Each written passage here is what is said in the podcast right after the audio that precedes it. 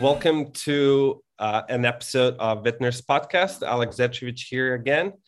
Uh, some developments this week happening. Uh, seven fifty is moving to Provi, which is causing some turmoil in the wine industry. Uh, so as a reminder, Vintners Go will be uh, an alternative for those who want to play with us. Uh, but back to the episode. To uh, focus on my guest here, I'm excited to welcome Jay Strell. Jay, welcome. Thank you. Thanks for having me. And Jay's kind of a veteran of the wine industry, especially when it comes to natural wine. Uh, instead of me introducing you, Jay, I would I would actually offer you to tell us your origin story, if you will. Sure. Well, first of all, uh, my name is Jay Strell, and I have a boutique communications public relations strategy firm called Strell and Company. Uh, and I focus largely on the food and wine and hospitality space, uh, in particular in wine, by and large, uh, in the natural wine community. And, uh, you know, I've always just had a lifelong passion for food and wine, uh, largely coming from both my parents, who were just loved to cook, eat, drink.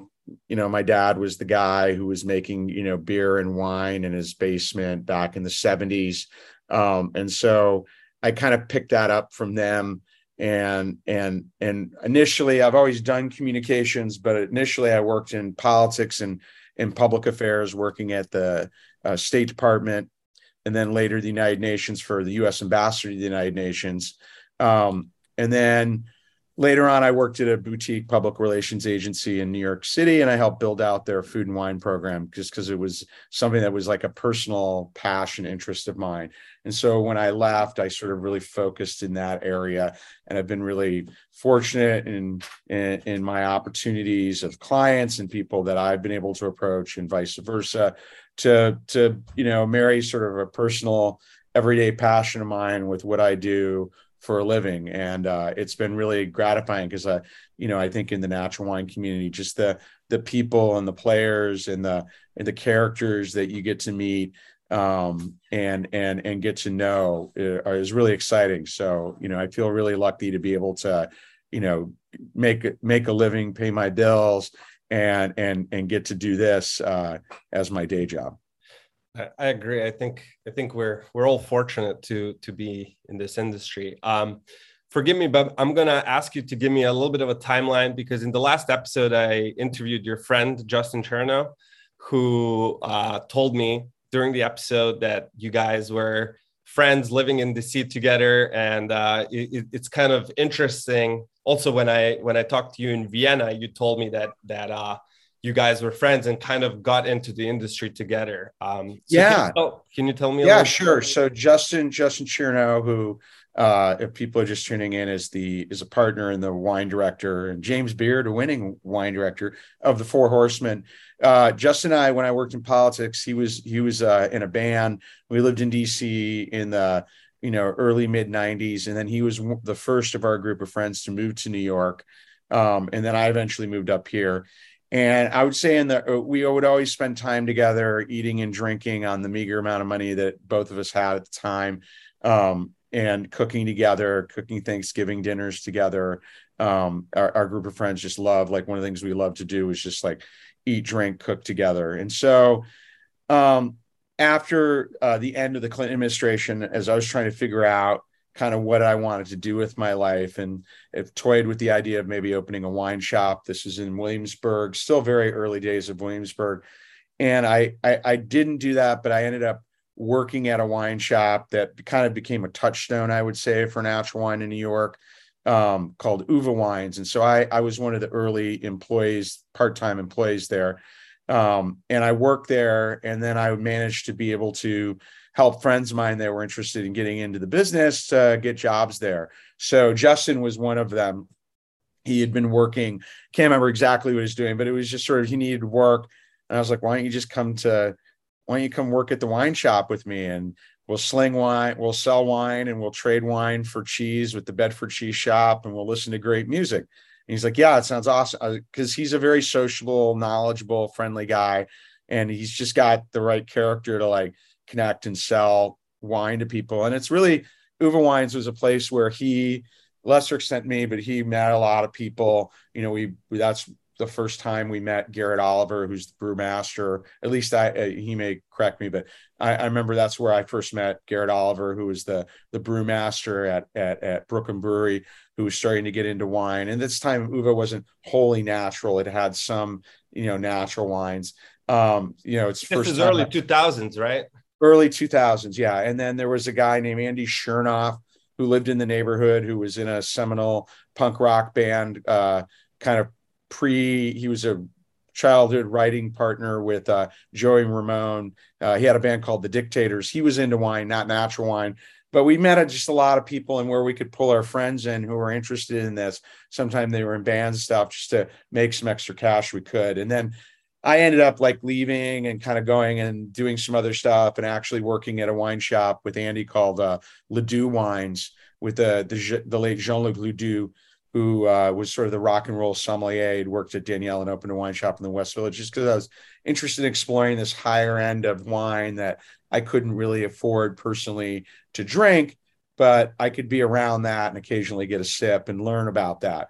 Justin um, continued to work at Uva, and eventually became the, the head wine buyer, and then really got switched on to natural wine and really turned that into sort of one of the first real leading natural wine shops in, uh, in New York. And, uh, and, and so later on, we sort of reconnected through my work, because we would travel together. I mean, I was, I think I told you when he got his job with, uh, with Zev Rovine, who convinced him to leave Uva and, and partner up with him. Uh, I, I was fortunate enough, they invited me along their first prospecting, wine prospecting trip.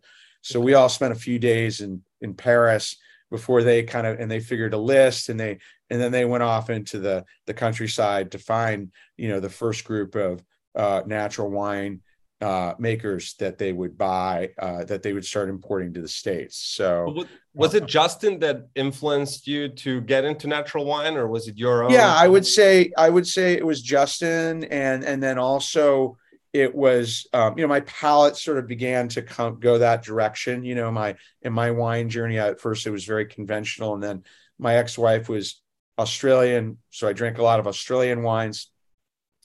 And then, and then I started getting into natural wine, and, and it was through Justin. And also I would say it was in part through um, that O G crew at Ten Bells, which is where we would spend a lot of time. So that would be, you know, Jorge Riera, who, who is a friend and, you know, is the wine director at, at Frenchette and, uh, and LaRoc. I worked with him uh, when he was at Wild Air. Uh, it was, you know, it was uh, Philippe Fifi, uh, who was a partner at Ten Bells, who then went on, started Passage de la Fleur, a great natural wine shop in, in Prospect Heights. Uh, and then, and then, you know, he became a wine importer, Fifi Imports. Now he's making wine, and, you know, he's, he's more of an agent. And then, uh, you know, and then Jose, whose last name is escaping me right now, but Jose was there, and he's, he's a, he's a portfolio guy at, uh, at Dresdner. And then there were a couple of other people, Arturo and Emily. And so I, it's a place that this still has a, I have a very strong memory of it from that point, because I'd spent a lot of time there, and, right. and, and it's where I kind of like started drinking. And I would say my, my palate got a little more formatted, I would say, in, in terms of natural wines. Um, and then, you know, and then going on some of these trips, you know, I really got switched on to, uh, you know, go, I, I went on one of these trips with, you know, Justin and I would go occasionally, or we go with friends. And we got to, we started tagging along and going to the places that he was starting to go to, and, and form friendships. We became some of my own friendships, whether it was like, you know, with the the, the owners of Vervelet or Chateaubriand and Dauphin, um, and, uh, and Marie Celeste. So, and then I was able, through my work, meeting these people. And this is one of the things I love, is like, you know, hanging out in the culture, getting to know people. And then, you know, at some point, maybe they ask you like, hey, I got this project, do you want to work with me on this? I, I mean, the first time I went to La Dive was with Justin, because he had like, you know, you know, it was Jorge who said, you got to get as close to the source as possible. You need to go to La Dive. And then, you know, and that was the, and then I went at probably seven, I think my first trip was seven years ago. I was really, I'd always heard about it, started seeing it a little bit on social media. Right. But that's, you know, I, I went and I was just blown away, and it's sort of, it just resets your mind. You realize that the importers, you know, the importers don't own the wine, you know, the winemakers own the wine. They're imported by many different people all over the world. But, you know, in, in a place like France, there really are no importers. There've been a few now, but you really, you really get to understand the ecosystem of how things work, both in that world, um, you know, uh, cause it's still very somewhat different than the way it works in sort of the more conventional wine world, you know? And of course, like the, the, the producers that you're talking about at La Dive are, I mean, these are farmers first and foremost. Uh, a lot of them very small, family-owned businesses. They don't have uh, sales managers, expert managers, and all this. So, so really, these these kind of uh, events are their their way of of uh, showcasing their product. one hundred percent. You know, I kind of liken. You know, I, I I I first of all, the other thing I think is really exciting about these things that if you're interested in it, and you know, I tell. you know, people that are getting into it or interested. One is, you know, things like La Dive, they're, you know, everybody's welcome. You could just be like a, you know, a prosumer, an enthusiast, and you could go on a ver- version of wine tourism going to La Dive. Doesn't cost that much money. And I think it's like really important if, you know, if you want to build your knowledge, whether you're somebody who's starting out and you're going to want to be a wine director at a restaurant and start, you know, start, build a list. Two, if you're just somebody that like really loves wine and you want to deep, more deepen your knowledge, um, because you realize like there's these, I mean, I think in the early days of La Dive, you know, you could go and you would find people that were not being imported to the States. Now, by and large, most people are imported. And then you have these ancillary events, as you know, where you have where the big event has become too big, you know, it's kind of like Sundance. So then you have Slam Dance and you have whatever it is. And they become these ancillary sort of things around La Dive, you know, and you have, you know, Renaissance and Pentatone and Enemy and, you know, and, and I think that's really exciting because you can, do, you know, I think discovery is such a great thing and it's hard. Discovery is harder these days in some ways because of the immediacy, immediacy of the internet and the immediacy of social media. You know, there used to be a time where you really had to travel. It was essential to travel because otherwise, if to really understand what was going on, you were relying on either one of the wine trades or maybe a sommelier who traveled more, who would go on a trip either on their own or through an importer. Or, you know, you would, you know, you get the Kermit Lynch newsletter. There just wasn't, you know, you really had to know where to get the information. Right. Um, now, you know, the internet and especially, uh, you know, Instagram is, is such a, you know, it's a window into these things. You know, you can see somebody's tag a bottle. Oh, what's that bottle? Who brings that in? And you can start reverse engineering, like who, where you might be able to find that. That just simply didn't exist even, I would say five or six years ago. But I think the, the downside to that in the industry is, is it's creating it with, at least within natural wine, I think, a, a bit of a sameness. Like, I mean, I'm sure you, you know, we used to- I was actually just going to ask you. Um, okay, go, go go ahead. I, w- I was just going to ask you, I mean, what, what do you think? Because I, I feel like there, uh, there are some of my peers uh, that I know that, you know, kind of always go for the same wine. There's not, there's not a lot of discovery on your own. Like, oh, what is this? Like curiosity. You kind of just tend to go for things that you've seen on Instagram. If you, if you recognize the label and then you want to post it on Instagram because you want to be accepted by your peers again. So it's kind yeah, of you like want to be validated. Yeah.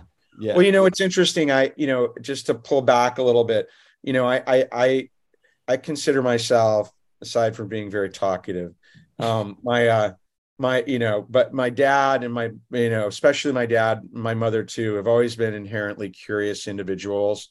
You know, my dad was a football player and a football coach, but he was the, you know, jazz loving, making, you know, making beer, wine at home. We go to, you know, we go to, you know, we go, you know, we go to restaurants and we turn around and he'd be sitting with the staff at the staff table being like, what are you guys eating? Oh, I want to try that. He always loved the more the more far out, you know, like we even still when we go out to eat, he's like, you know, he's like, all right, do they got tripe tacos? Do they have cabeza? You know, this, that. He lives in Tucson now.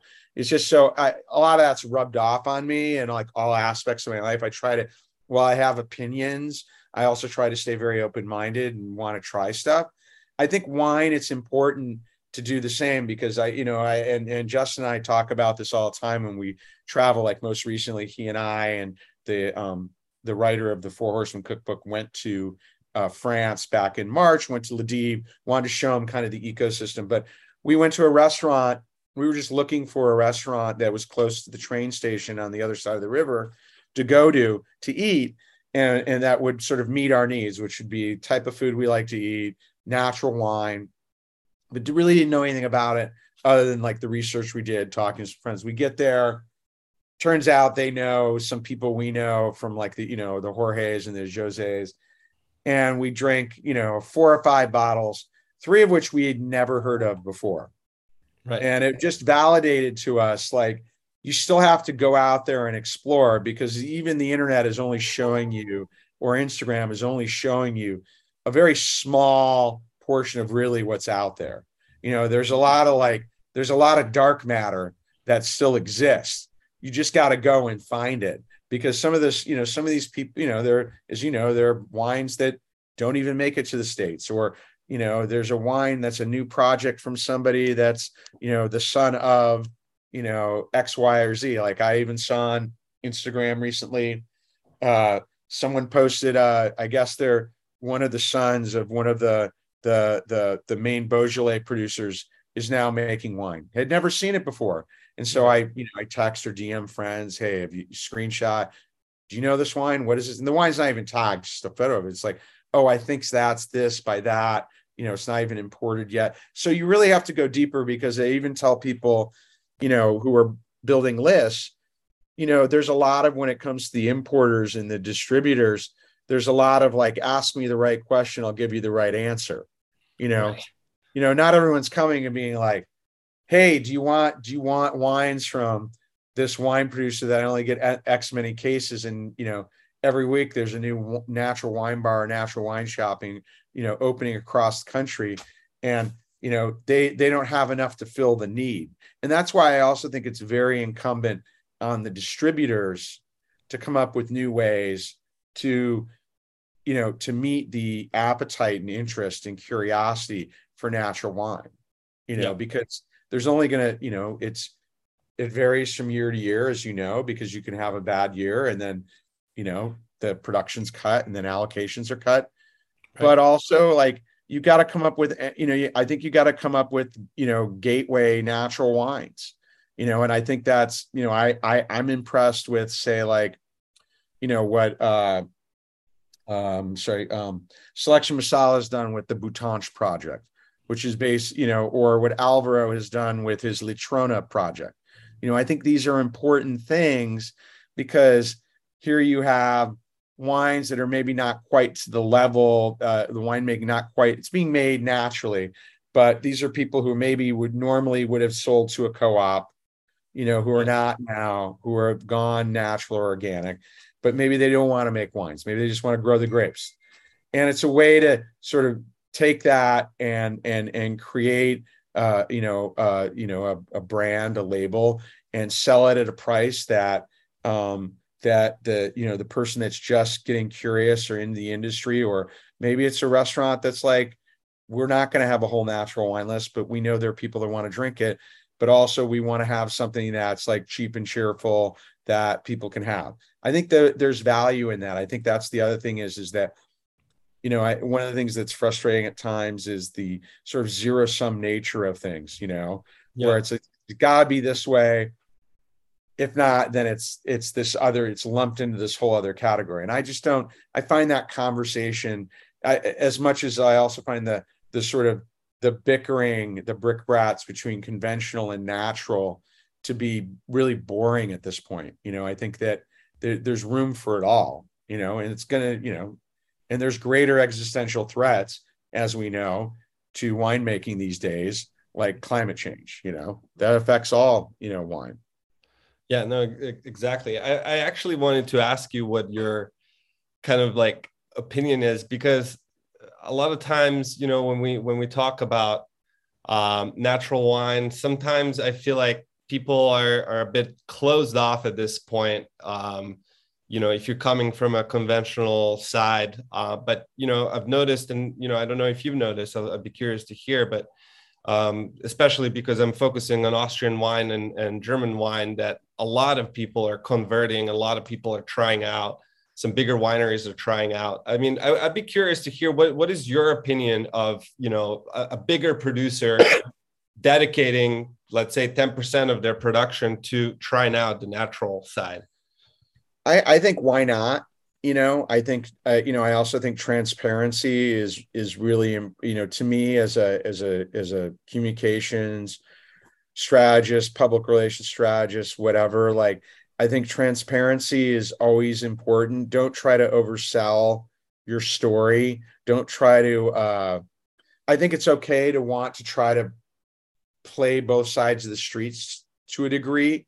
Um, But, you know, don't try to say that, well, because I do this little thing, you know, I'm all this, even though I'm really, you know, this whole, uh, you know, I'm more conventional. Absolutely. It's kind of like when, you know, it, it, it you know, I, I remember there was a time reading, I can't remember, this was, this was back when Chipotle was, was a, uh, and I sort of charted the Chipotle rise from growing up in Denver, you know, from when it was a single shop in Denver, Colorado, to becoming this big thing and coming to New York. And, and there was a thing where they were, they were doing something organic. They were like, they put some, there was a sign where they were basically saying, we're going organic.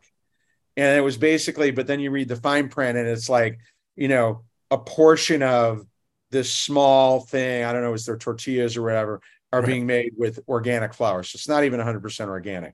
And I found that very disingenuous, because that's what I expect from the McDonald's and the Burger Kings, not what I expect from like somebody who's supposedly trying to change the fast casual or whatever equation. And I just think the same thing applies here. It's like, be open and honest about what you're trying to do, you know? And, and I think that people can, you know, can, can accept that. Um, you know, I think that what's happened is conventional is realized, and I think it's both in the sommelier world and, and even with, like you were saying, some of these bigger wineries, they've realized that the fad of natural wine is, is not going away. It's only continuing to expand. And also you combine that with this generational change that's happening amongst the vignerons, where, you know, I think that's what's really interesting, is where you're seeing, like, you know, Italy to me is a great example where, you know, there used to be like one or two natural winemakers. I mean, I mean, I'm, I'm, there were more than that, but all of a sudden there's like these little explosions where you have like five, six, ten, twelve. It's like what you see in a place like the Czech, you know, or the Czech Republic. You know, there was like one or two, and now there's like a couple dozen. I mean, you saw it, I think, at Keteter, where the first time I went to Keteter five years ago, there was still a lot of winemakers from outside the region that were there pouring their wines. And this time, ninety-five percent of the winemakers were strictly from the region. And there were no Georgian, there weren't even Georgian winemakers or Greek winemakers. Not that it isn't, you know, not that they aren't welcome, but I think it's just a testament to the growth of the, of the people pouring there. And I think that's really important, because as a regional fair, you really want these people that are starting out to be able to have the opportunity to stand out. You know, the guy that's making the lone wolf, that's decided he's going to make wine, found this plot of land, he's going to make wine in Poland or Romania. You know, they have an opportunity more to stand out um, if if it's more like narrowly focused, as opposed to at some of the bigger fairs where you're you're really an outlier, because you have all the traditional wine growing regions, and then you're like, wait, they're making wine there. How is that possible? Whereas yeah. It's something that's more narrowly focused. There's an opportunity to stand out, and hopefully people have the open minds, try the wines, and, you know, maybe you blow the right person's mind and they decide to bring your wine in or whatever. So, and then you're on your way. All it takes is one, you know? Yeah. I mean, going back to our discussion earlier, like, I remember first time I went to Raw, uh, there was a section, you know, where everybody was, um, basically grouping around Cornelissen table, about twenty people, Zev trying to pour yeah, wine for everybody. That. And then you had these, all these great producers. I remember Matea Grobner being all alone, like nobody was coming to her table. I I was just so surprised. And Grobner's like already, you know, uh, I mean, it's a name in my opinion. Uh, oh yeah, absolutely. You know, So, so then how would you expect that some other person who's just starting out from Steiermark in Austria to, to like come up? So I think Charakter in that way is, is very unique. Um, speaking of, um, and I think I want to get a little more into what exactly you do and, and how you, you do it. Sure. Um, you, I know you're working with Marco Kovac, who I also interviewed, uh, on bringing Charakter to New York. So let's talk a little bit about that and some of your other sure. projects. So I, I met, I met Marco, gosh, probably six, five, six years ago. Um, we were actually introduced by Crescio um, at, uh, at Renaissance at La Dive, um, because I, I, one of my clients at the time was uh, the Netflix series Chef's Table, which just had a new edition come out called Pizza, which I highly recommend watching. Um, and he was like, two of you should talk. Um, you know, Marco works with some chefs that are being featured, which included like Gagan Anand and, and uh, I think Vladimir Mukin at the time. And so we kind of, you know, hit it off and he said, hey, I got this little wine fair in Vienna. Would you like to come? Um, I'll fly out because I'd very much like to start inviting some people from America, but I'd like to have somebody come first, kind of does what I do a little bit. Um, but Marco does many things, you know, he's making wine, he's doing, he's importing, he's, you know, so I was like, sure. I mean, you want to fly me to, you know, Austria, I'd love to go. And I went, I was really struck by the, the, the group of people that he curated because it didn't feel like a buyer's trip. Um, it felt like the, you know, I look, I don't work exclusively in natural wine. I do communications. I happen to work with clients in food and some in, in natural wine. You might have somebody that is, you know, a coffee maker who has an interest in natural wine, but treats now treats their coffee like kind of like nat, you know, like natural wine. So the the the the sort of Venn diagram is the interest in natural wine. Not everyone has the same job, which then creates interesting discussions. So I came back and was raving about it, and I told Justin and Jorge about it, and they came the next year, and they really. And so, about a year ago, Marco said, I think maybe the time is right to maybe bring this to New York. And I, and I said to him, hey, I, you know, and he said, would you partner with me? And I said, cause I need somebody there. And I said, yeah, I'd love to, you know, cause I've worked on some natural wine fairs, you know, help, help more from the marketing communication side, uh, in particular Peripheral, which Zach Palaccio had a real famous restaurant, Fish and Game. Uh, it's still Peripheral, still going on in Hudson. Uh, and then, uh, Wild World that, uh, Byron Bates started, which is a uh, kind of food and fermentation. First one was in Aus- uh, uh, Austin. And then we've done some other ones. He's done some other ones in Brooklyn. So I, and I've been, and I've attended a lot of natural wine fairs and things like that, as well as I've attended a lot of like, you know, big food festivals and stuff, just so I have a sense of, you know, festivals and, you know, both food and, and wine. So, um, yeah, so I, you know, I, I, we, I said, I had, you know, we have kind of a crazy idea. You know, I think, you know, I, I was like, why don't we try to do it up at Rockefeller Center?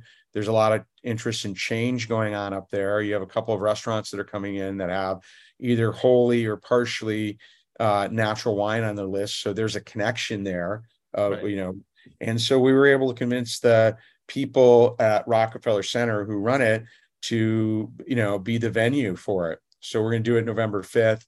It's really exciting. You know, there's a part of an intentionality about it, which is to kind of take the natural wine fair out of the proverbial w- Brooklyn, you know, Bushwick warehouse, and let's put it in the, the heart of New York, because I think it also talks about, it, it sort of demonstrates the, the journey and trajectory of natural wine that, you know, that it feels, and, and, and, and also that it, it's more than just about wine. It is cultural programming and cultural exchange.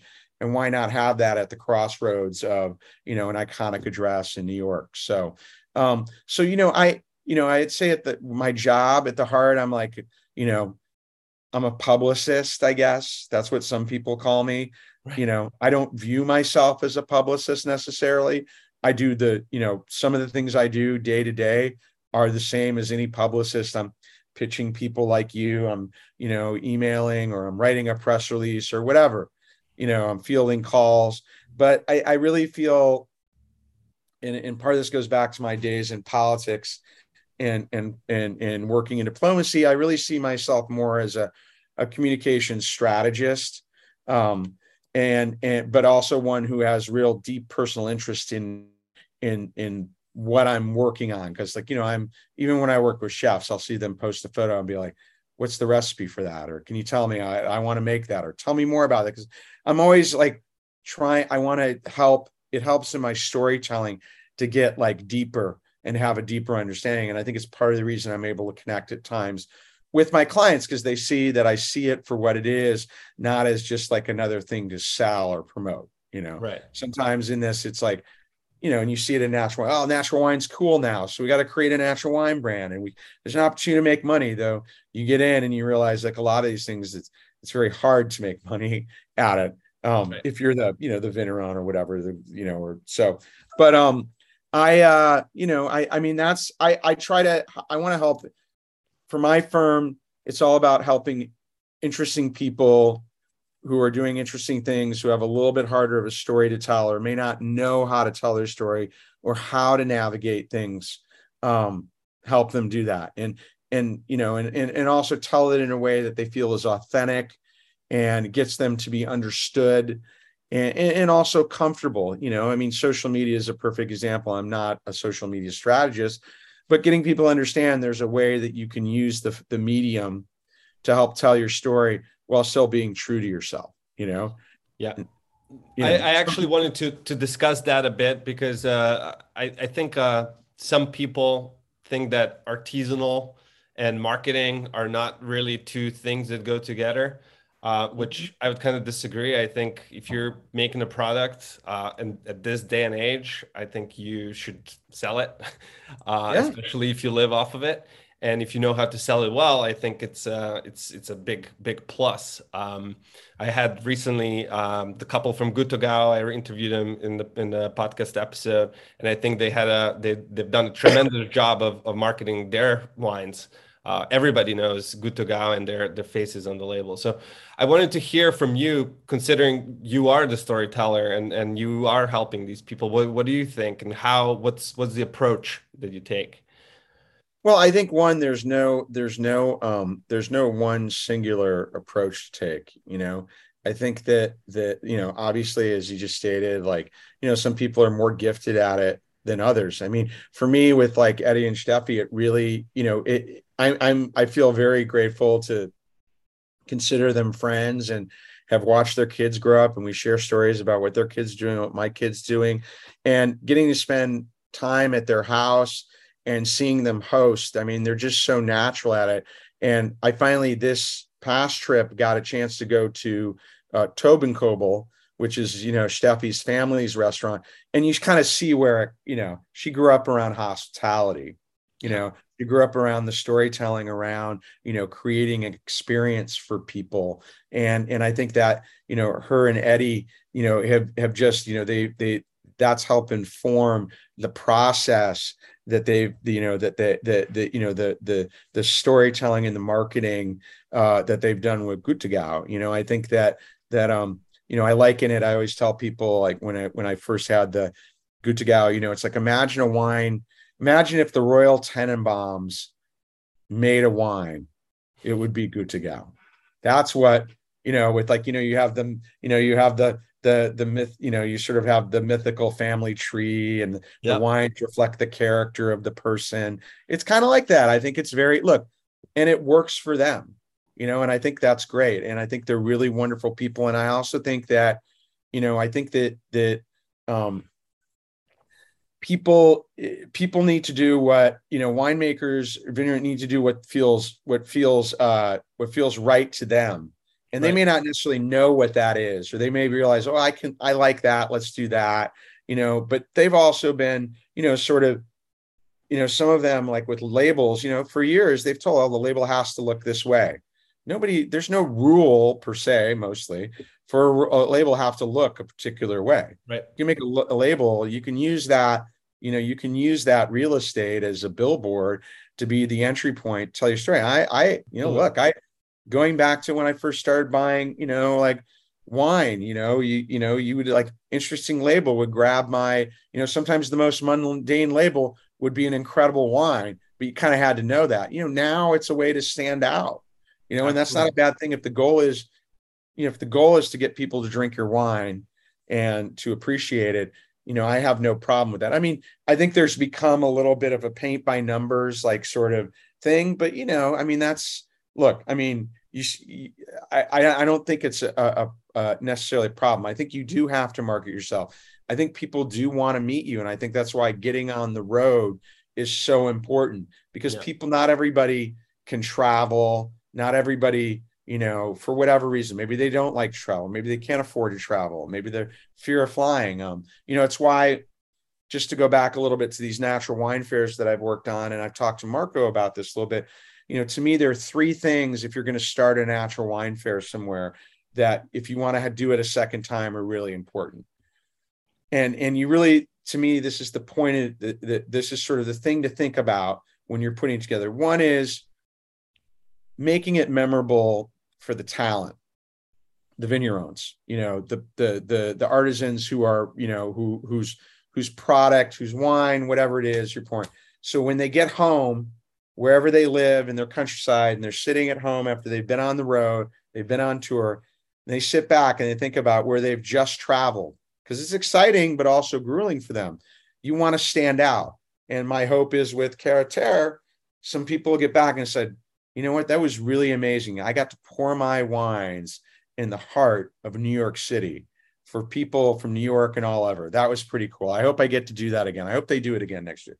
Then it's the people that come who pay a ticket to go to this, and they feel like they have a really memorable experience, and that it's of a size and scale where they get to meet, you know, the person behind something they drink. They get to touch their heroes, whatever you want to call it, and be like, you know what, that was really cool. That was worth my, you know, forty, fifty bucks to go and get to spend a little moment, ask a question. You know, it's like, it's like going to a book signing and getting to ask your favorite author a question about something, or musician or whatever. And then lastly, you know, the, the people, because as you know, in natural wine, there isn't these massive marketing budgets. There isn't these, you know, it's hard to find sponsors who's, who's it's, it's, you know, it's not impossible, but to find sponsors whose values align with your values. Um, and, you know, them to feel like, you know, they're, you know, they're, they're in on the ground floor of something interesting, you know? So those are kind of the three things that I always try to think about, but I don't think there's any problem with marketing. I mean, look, I think some people, it's just like anything. It's like, you know, some people go overboard, some people, you know, they feel they, they, they don't like how it makes them feel. And so my, uh, my thing is, is that, what would make you feel comfortable aside from not doing it? Right. Because you can't have it both ways. You can't complain about these people who are adept at, at it and then wonder why your wines aren't appreciated or sold the same way. You got to be willing to kind of jump in the pool a little bit, you know? I had a, I had an interesting conversa- conversation with somebody, and it was actually about Gut Oggau. And they said, you know, when I first saw the wines and I saw them, they're so beautiful and the labels are like so nice and, and eye-catching. And I thought that they're just, you know, kind of a uh, phonies. And then I went to see their their winery, and I actually realized they're actually really farmers, and they they they farm in a in a you know responsible way, and they're very very nice people, very welcoming, and and you know I think that's exactly it. Like you can't really judge a book by its cover. I mean, this is oh. like so so simple to say, but it literally is. And label for for you know for any reason is either gonna catch your attention or it's not. And I think if you're a small producer with limited amount of wa- bottles that you produce, and you want to stand out in a market like New York, for example, which is just saturated with great wines, you better have something that is gonna make you stand out before the person tries your wine. At the end of the day, the most important thing is that the wine is good, of course. A hundred percent. I, and I, I agree with that. And, you know, I think it's, it's really an exciting time in wine in some ways, because, you know, and I, and I, and again, having the fortune of having worked in a wine shop and having tried to like, hey, you got to try this wine, you know, from, you know, from Massachusetts or from Virginia or from like, you know, not traditional wine growing in America. You know, you know, up until recently, if the wines weren't from, you know, California, Washington, Oregon, you know, they were marginal. You know, it was like, it's really nice you're trying to do that. There's no way it can be any good. I think we're now, and I feel like natural wine has really, you know, helped with this. And it's obviously uh, external factors too, climate change, whatever. But I think that people are far more, heads are far more open to trying wines from non-traditional places more than ever. I mean, it's exciting to see what's going on in the, you know, the, in, in, in, you know, in the Czech Republic and Slovakia. And, and, and, you know, in the fact that you have a consumer, at least in America, that's very open to this, to trying this wine. Whereas ten, fifteen years ago, if you, you know, if you'd, you know, if, if a guy had pulled a bottle off the shelf for you and said, hey, you should drink this wine, it's called gin and tonic, and it's going to cost you thirty-five dollars.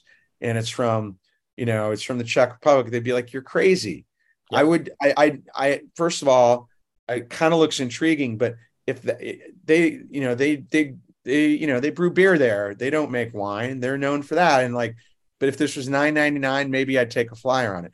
Now the kids, and because of the internet and other things, I think, and they're more open to trying things and trying. And I think it's really, I think it's really exciting in, in a lot of ways. You know, I think, I think it's like the same way in spirits. You know, I think that, that the artisanal spirits uh, um, boom is really cool, because for a long time, you know, marketing told you, big marketing told you that the best vodka only came from, you know, from Russia, or, you know, bourbon only came from Kentucky. And like, all of a sudden you're realizing, like, a lot of times these are just terms. And while there's great products that are made there, you could find similar type of products, you know, potatoes from Maine or whatever, or, you know, I'm working with a small gin producer up in, up in uh, the Catskills now. And, you know, he's making great gin with local botanicals and local water, and using uh, upcycling whey from organic dairy farmers nearby. And it's yeah. great. And it's really cool. And, and also what I like about these things is they create jobs, you know, and, and, Absolutely. you know, in a place like, you know, I'm not a, you know, I, I'm not a huge fan of our former governor, Andrew Cuomo, but one thing that he did that I think was really important was, is that he lifted a lot of the barrier to entry regulations, paperwork, whatever it was, for small, like artisanal distilleries, um, uh, cideries, you know, cider makers. And, you know, you never know who's going to become the next Tulltown, you know, Hudson Valley bourbon, you right. know, which then got bought by one of the big companies, but those create real jobs. And you know what? They're jobs not working at a fast food place. They're not jobs at a casino. You know, they're, they're good, you know, they're good paying jobs, you know, yeah. and, and, and it supports the local economy. So I'm all for, I, you know, I'm, again, I'm sort of digressing here, but I think it's, you know, I, I again, I think that, that, that, that, you know, to get back to your point is you, you definitely don't want to judge a book by its cover. You, you'll find by and large, a lot of times, a lot of these people are really amazing, lovely people, and they're really, Um, you know, they're in it for the right reasons, you know, yeah. and, or maybe, and also their journey may not be so dissimilar from any of ours, where they started off doing something else and that kind of came back to this because this is really what their passion is and what they want to do with their life, you know? Absolutely. Um, la- la- lastly, I'm, I'm going to ask you if you can tell me just a few more restaurants or, uh, or businesses that you're, that you're working with right now. Sure. Sure. Well, um, in New York, I'm working with uh, I'm I'm working with Frenchette and and they, their newly opened restaurant LaRoc, which both have all natural wine lists led by Jorge Riera. Um, I just started working with um, uh, the women that have the restaurant King. Um, they're opening a restaurant uh, actually near LaRoc called Jupiter, which is going to be an Italian pasta-driven restaurant. We'll have some natural wines. They just hired Max McKinnon, who uh, who ran the, the wine list for all the Roberta groups, um, work with the Four Horsemen, which is great. Um, out on the West Coast, um, I work. Oh, I also work with a restaurant, One White Street, which is a really interesting restaurant down in Tribeca. The chef worked at Frenchie in Paris, It's got some natural wine. Um, they have a really cool farm that they built upstate called Riggirkill, and they're opening a little pisserie next door. Um, working with uh, Voodoo Vin in uh, L A I was just out on the West Coast checking in on Voodoo Vin. Um, I actually met the couple, Natalie and Michael, who are L A natives. One is Armenian American, Persian, the other's per- Persian American. At uh, at Penetante, uh, got introduced by a mutual friend. They said, "Hey, they're going to open this cool place in L A, natural wine bar. You work for Frenchette, you worked with Wild Air," and so I've been working with them. And they just, I, I feel like it has, you know, it it it it has the potential to be kind of the West Coast Four Horsemen. Um, they just hired a chef from Rustic Canyon, and uh, it's got really great vibes. And what I, I you know, go go back to your other point earlier is is that Natalie, who who is an owner and, you know, picks the wines, has a really strong palate and point of view, and travels a lot. And she's been she's been a big fan of natural wine for years. She has been, and she really, before she opened a place, traveled a lot. Um, you know, I, I just love her perspective. She just tasted me on my first Armenian wine um, when I was out there. Chris Terrell's bringing in some Armenian wines. And uh, she did a, they did a pop-up with a guy who does kebabs. Can't remember his name. It was really successful. They did it one night. Um, and she had gotten some of these uh, Armenian wines from Chris Terrell, and they were just great. And it's a lot of the same grape varieties as you'll find in Georgia. But again, showing is like, I love when there's something I've never tried, when you think you've tried it all uh, and you get turned on to something. So, so that's another place. And I've got some other things I'm working on here and there. I mean, as I said, I'm working on Carter. Peripheral, I think, is going to be really exciting this year because we've really narrowed the focus a little bit to be about thinking about the wine growing region um, in the Northeast and the kind of the north, the north, uh, the the eastern seaboard, and we want that to encompass some of the energy and stuff that's going on up in Quebec, through like Vermont and the Hudson Valley down to even like North Carolina, where there's some people making natural wine. We had some of those people. Um, also focusing a little on hybrid grapes, which, as you know, is, uh, uh, you know, beginning great, gaining more acceptance, and, you know, For in sure. part because of climate change. It's just a I fact. Actually did an episode on it with uh, uh, um, La Garagista and uh, Gravu from Alto Adige. We talked about hybrid yeah. grapes. I'm a big supporter. Oh, you had the both of them on together. That's wonderful. Yes. Um, and then I just, I'm not, I'm on hiatus with her right now, but, uh, you know, last year I had the real tremendous opportunity and an honor to work with Jancis Robinson and to get to know her uh, a little better. She, she about a year ago sold her website to a company called Recurrent Ventures, which owns Severe Magazine, Domino, and some others. And they're in the midst of relaunching it. And um, really getting to know her again, another example of don't, don't necessarily judge somebody by their label. You know, look, she has to be a generalist by nature and, and, you know, do the tour of horizon, but she's an inherently curious, what I've learned is inherently curious person. She's very interested in hybrid grapes. She's very passionate about sustainability in wine, and that's going to be a focus in their reporting. Um, you know, she's been on, you might have seen Eric Asimov's column a couple of weeks ago about, um, you know, climate change, uh, basically bottles and, right. and and carbon footprint. She's she's been on that drumbeat for a, quite a while, yeah. you know, and uh, it was really great to get to, you know, to get to uh, to get to, you know, get to know her now. And I'm really, I really just, you know, I think it shows that, you know, dialogue is always more important than saying, oh, that's for, you know, those people and that, you know, I think there's, we can always learn something from each other here. So absolutely. Um, absolutely. Totally agree with that. All right. Before I let you go, um, one fun question is if you can remember the last memorable gastronomic experience you've had, and I hope you're not going to list the restaurant that you work with. no, no, no.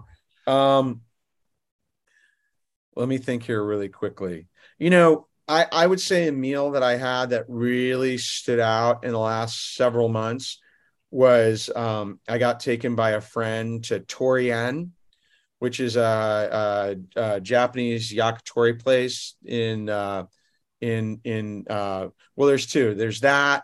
Um, it was really great because also they had a bunch of natural wine And I think that natural wine, one thing that, that cannot be overstated is how well it pairs with um, non-European cuisines, whether it's Asian food, Japanese food, Indian food, pair just pairs really well. And wines from actually from Austria, Germany, just go so well. And not necessarily the things that, you know, it's not just Riesling.